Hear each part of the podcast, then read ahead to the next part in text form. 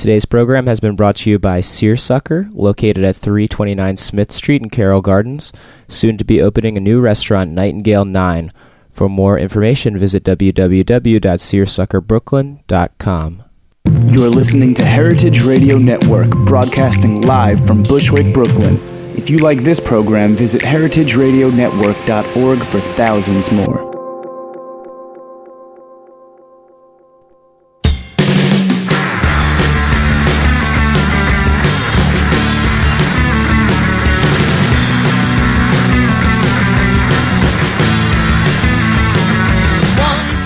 Hey, you're listening to After the Jump. I'm your host, Grace Bonney, and today we're coming to you live from Roberta's in Bushwick, Brooklyn.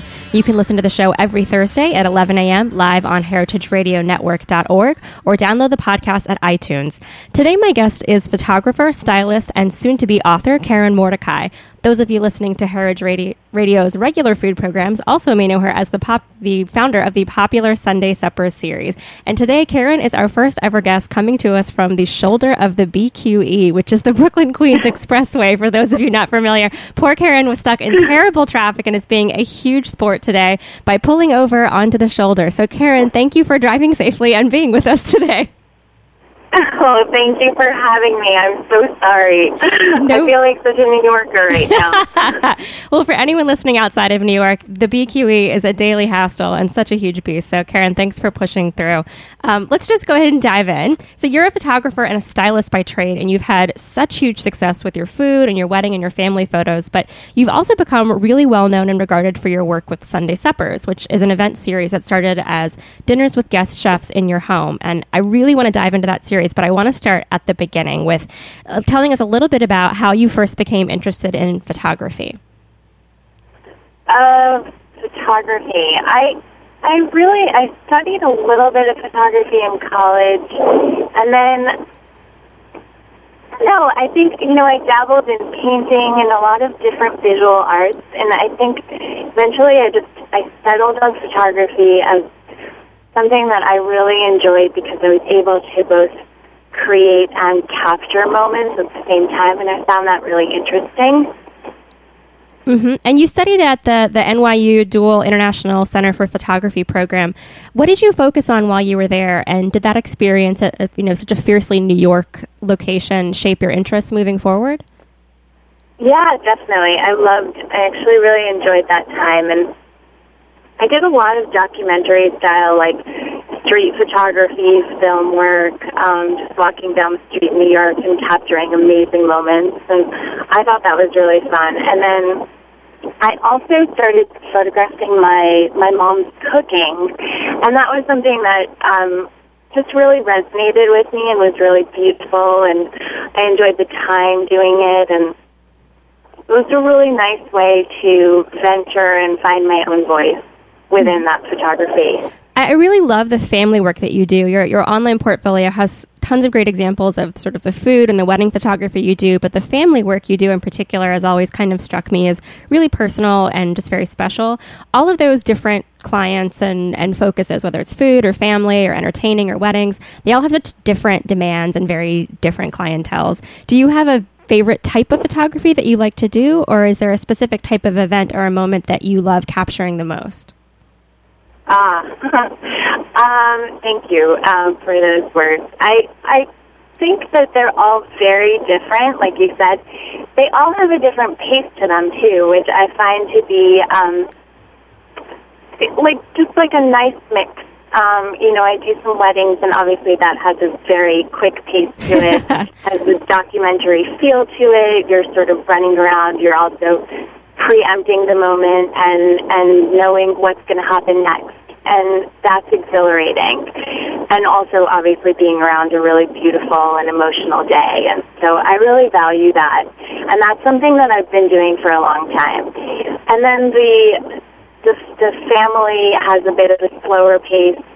And the food and family together for me have come have come into the same sort of circle. And it just feels slower and a little bit more thoughtful and a little bit um it gives me a bit more freedom, I guess I would say.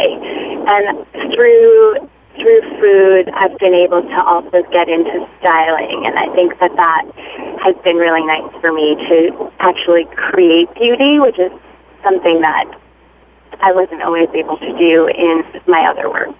Mm-hmm. Your styling work is particularly fantastic, and it's been noted in magazines like Martha Stewart Living, and you've had your work in In Style and Saveur.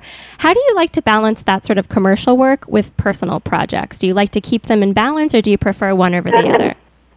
Isn't that isn't that the ultimate question?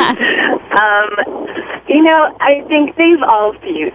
I would say I definitely still use my camera. I have a little girl who is two, Sophia, and I love photographing her, and I love that. You know, I just I take my camera everywhere. So to say that there's a distinct line between the two I, you know, it's not true. well, of course, Grace, there's a siren right behind me. It's you, not for me, though. It's really grounding your interview in Brooklyn. I think it, it makes it more authentic, Karen. so let's talk a little bit about personal projects. One of my favorite of yours is Sunday Suppers, which has sort of become this huge enterprise that people in both the design world and the food world are very, very fond of. How did your interest in this sort of entertaining realm begin? And did you grow up in a family that valued sort of family or communal meals like that?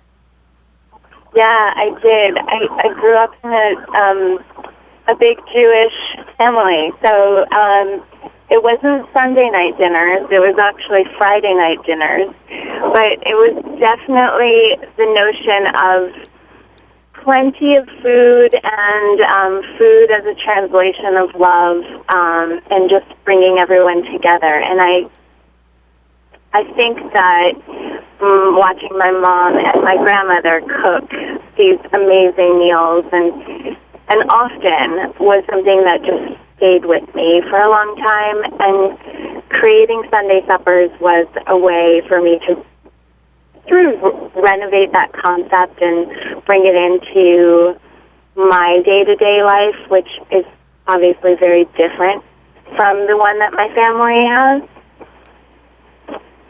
so when you and so we actually mm-hmm. started we started Sunday suppers for friends and we just invited a few friends to come over for a dinner and have a big meal and cook together and it really was just sort of a casual way to um, bring together family and food and friends and that kind of idea.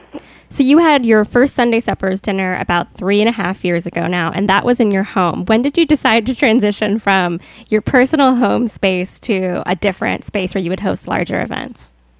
That was right around when we had Sophia, um, because it was a bit of an ordeal to. We would move all of our furniture uh, from the living room area into our bedroom and um, clear everything out. So we slept right next to our dining room table. And it was like, you know, high production two days before, two days after. So quite a bit of work. And we were doing that for, I would say, almost two years. And after we had Sophia, we thought it was a little inappropriate to keep doing all of that. So we started looking for a space, and we recently moved into a new studio that we renovated and um, and have expanded, and it's it's been great. We have a lot of space and a lot of room to grow, and have lots of people over now. That's great. Well, we're going to take a quick break, and when we come back, we're going to talk more about Sunday suppers and your upcoming book coming out next year from Clarkson Potter. Thank you.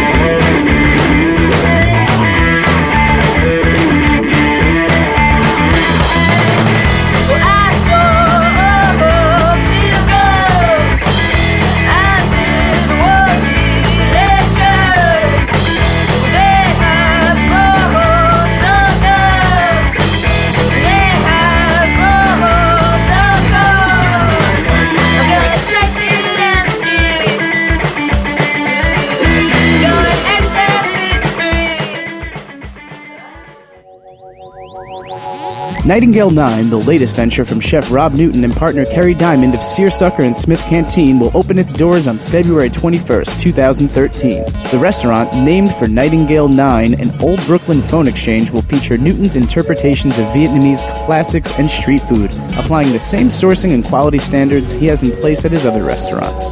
Inspired by Robert's travels, the menu will feature a variety of rice noodle soups such as Berkshire pork with country ham, cracklins, lemongrass, and annatto. Newton especially loves the Vietnamese tradition of customizing one's food and allowing the diner to determine how spicy his or her dishes are. As a result, diners will be encouraged to use various dipping sauces, hot sauces, and herbs, all important components of the meal. Nightingale 9 is located at 345 Smith Street in Brooklyn and will be open for dinner on weekdays from 6 to 10 p.m., closed on Wednesdays, and from 6 to 11 p.m. on weekends. Lunch service will begin in the near future. For more information about the team behind Nightingale 9, visit SeersuckerBrooklyn.com. Hey, welcome back to After the Jump. I'm your host, Grace Bonney, and today I'm speaking with stylist, photographer, and author Karen Mordecai, who is coming to us from the shoulder of the BQE in Brooklyn.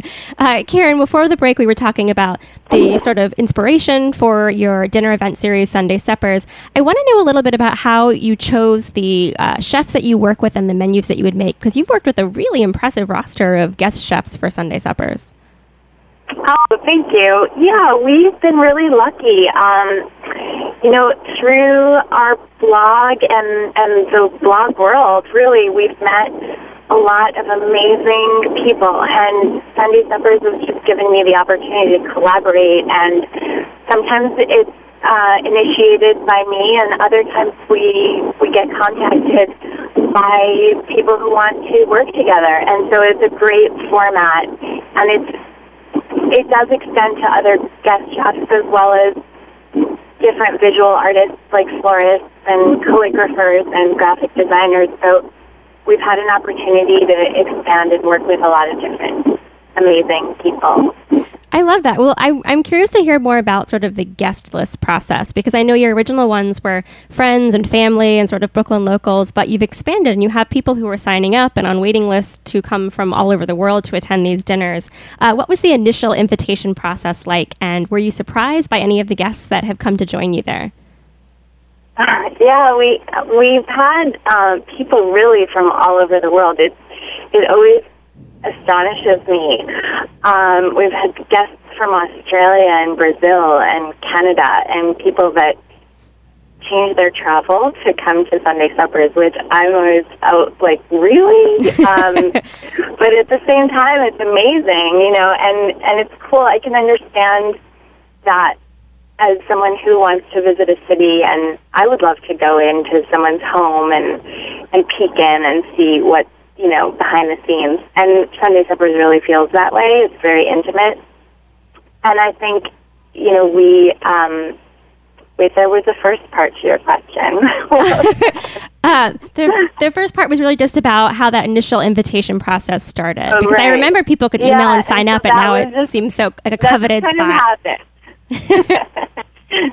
yeah, that's what happened organically. We, after we, um, I posted the first blog post of our dinner, which was really just our friends, and we started getting emails from strangers who had asked if they could attend, and so I opened it up as to as a ticket only um, process. And so that now it's it's really just we announce the class, and uh, if you're on our email list, you'll get notification of that and then you just uh, grab a ticket, and most of them sell out rather quickly.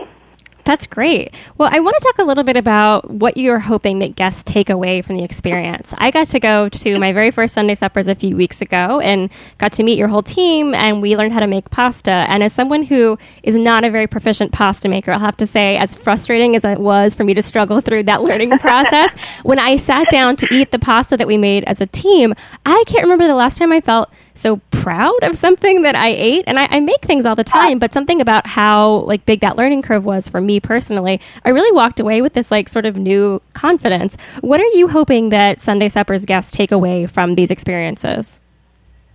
Uh, that's actually exactly it. I think that we are not ICE or a stuffy, uh, very formalized cooking school by any means, but I do think that we are able to break down some of the fear that people might have in regards to the kitchen and just introducing everyone to some things that seem really daunting, like making a souffle or making your own pasta at home or how to braise ribs or how to smoke almonds in your own kitchen.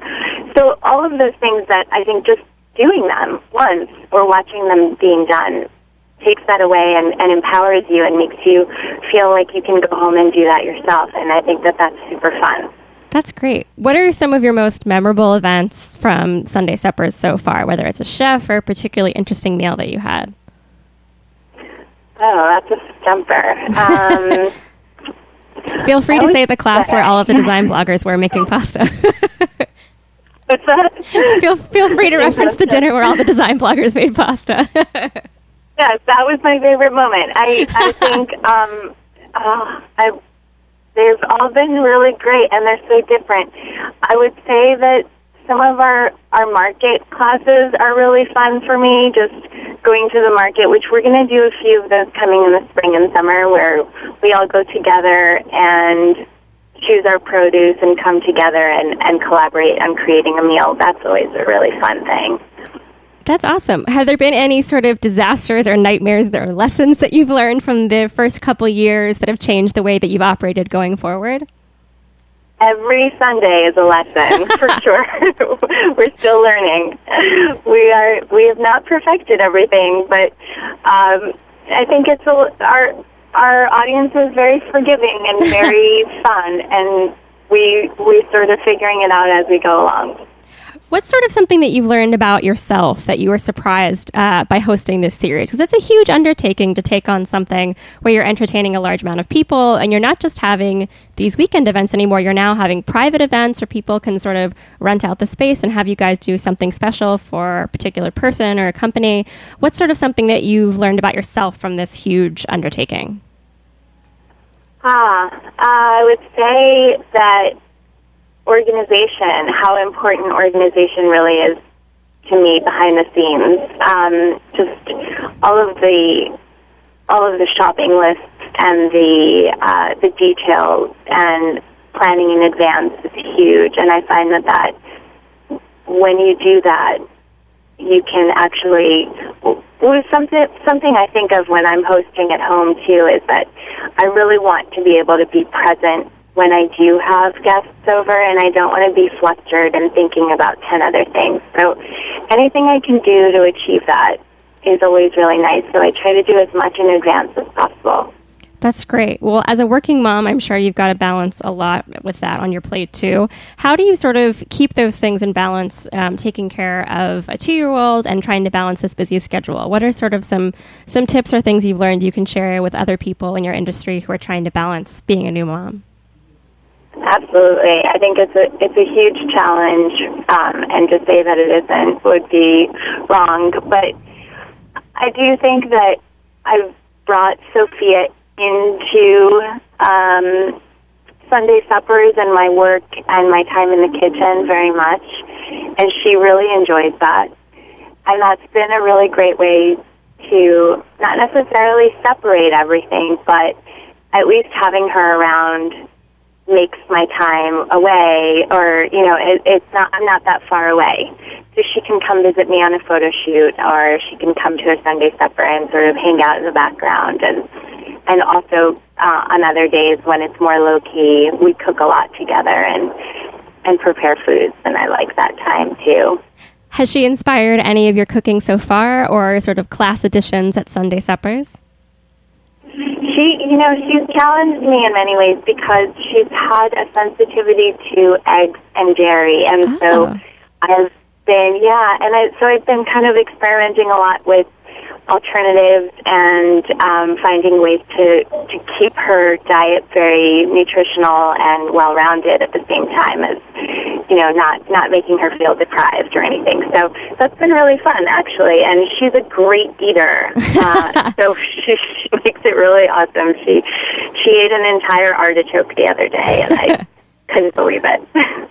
have you guys really have you tried to include that in the Sunday Suppers event schedule so far? Anything that's sort of I mean, everybody seems to have an allergy at this point, whether it's gluten or they're choosing to be vegetarians or vegans. Or have you have you tried to incorporate that into into the schedule, or are you really just kind of focusing on what's local and in season?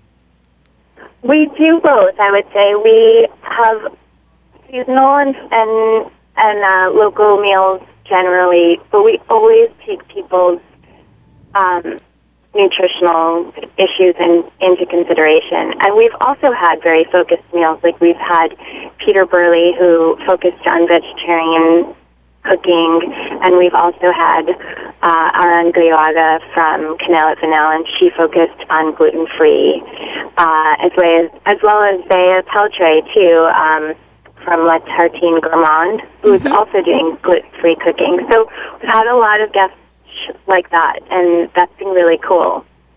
That's great. I'd love to know more about who's inspiring you right now. Who are some chefs or other cookbook authors or entertainers that you turn to for inspiration or ideas? Mm.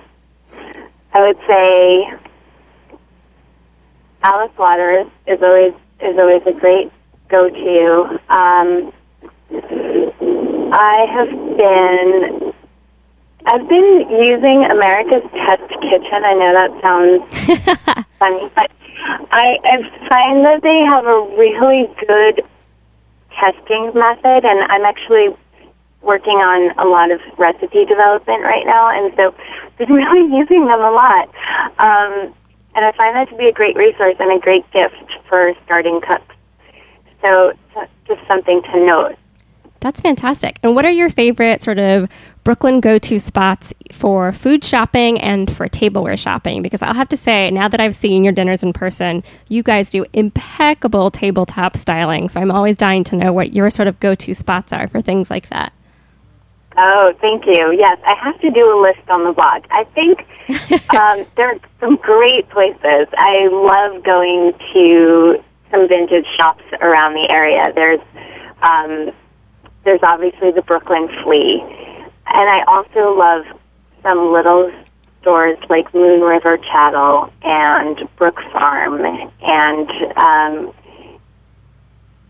I'm trying to think of a few others to give you. As far as food goes, the I would say the Union Square Market is my favorite go-to.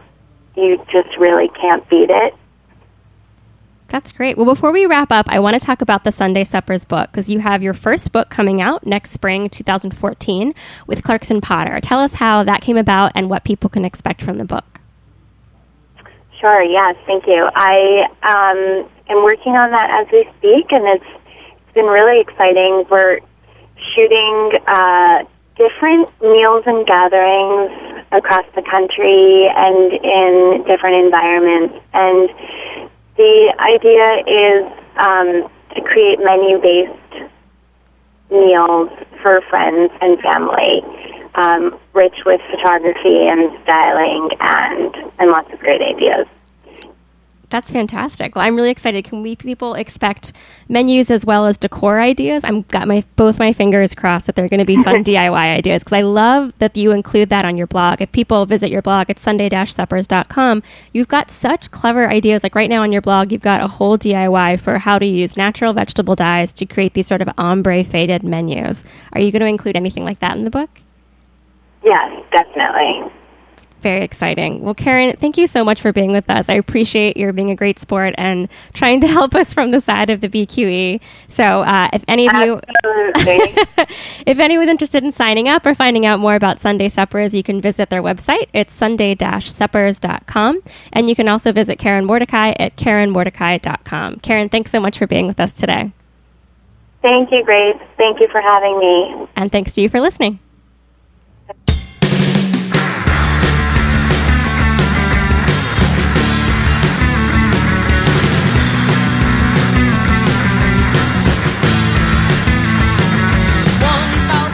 Thanks for listening to this program on heritageradionetwork.org. You can find all of our archived programs on our website or as podcasts in the iTunes Store by searching Heritage Radio Network. You can like us on Facebook and follow us on Twitter at heritage underscore radio. You can email us questions at any time at info at heritageradionetwork.org. Heritage Radio Network is a nonprofit organization. To donate and become a member, visit our website today. Thanks for listening.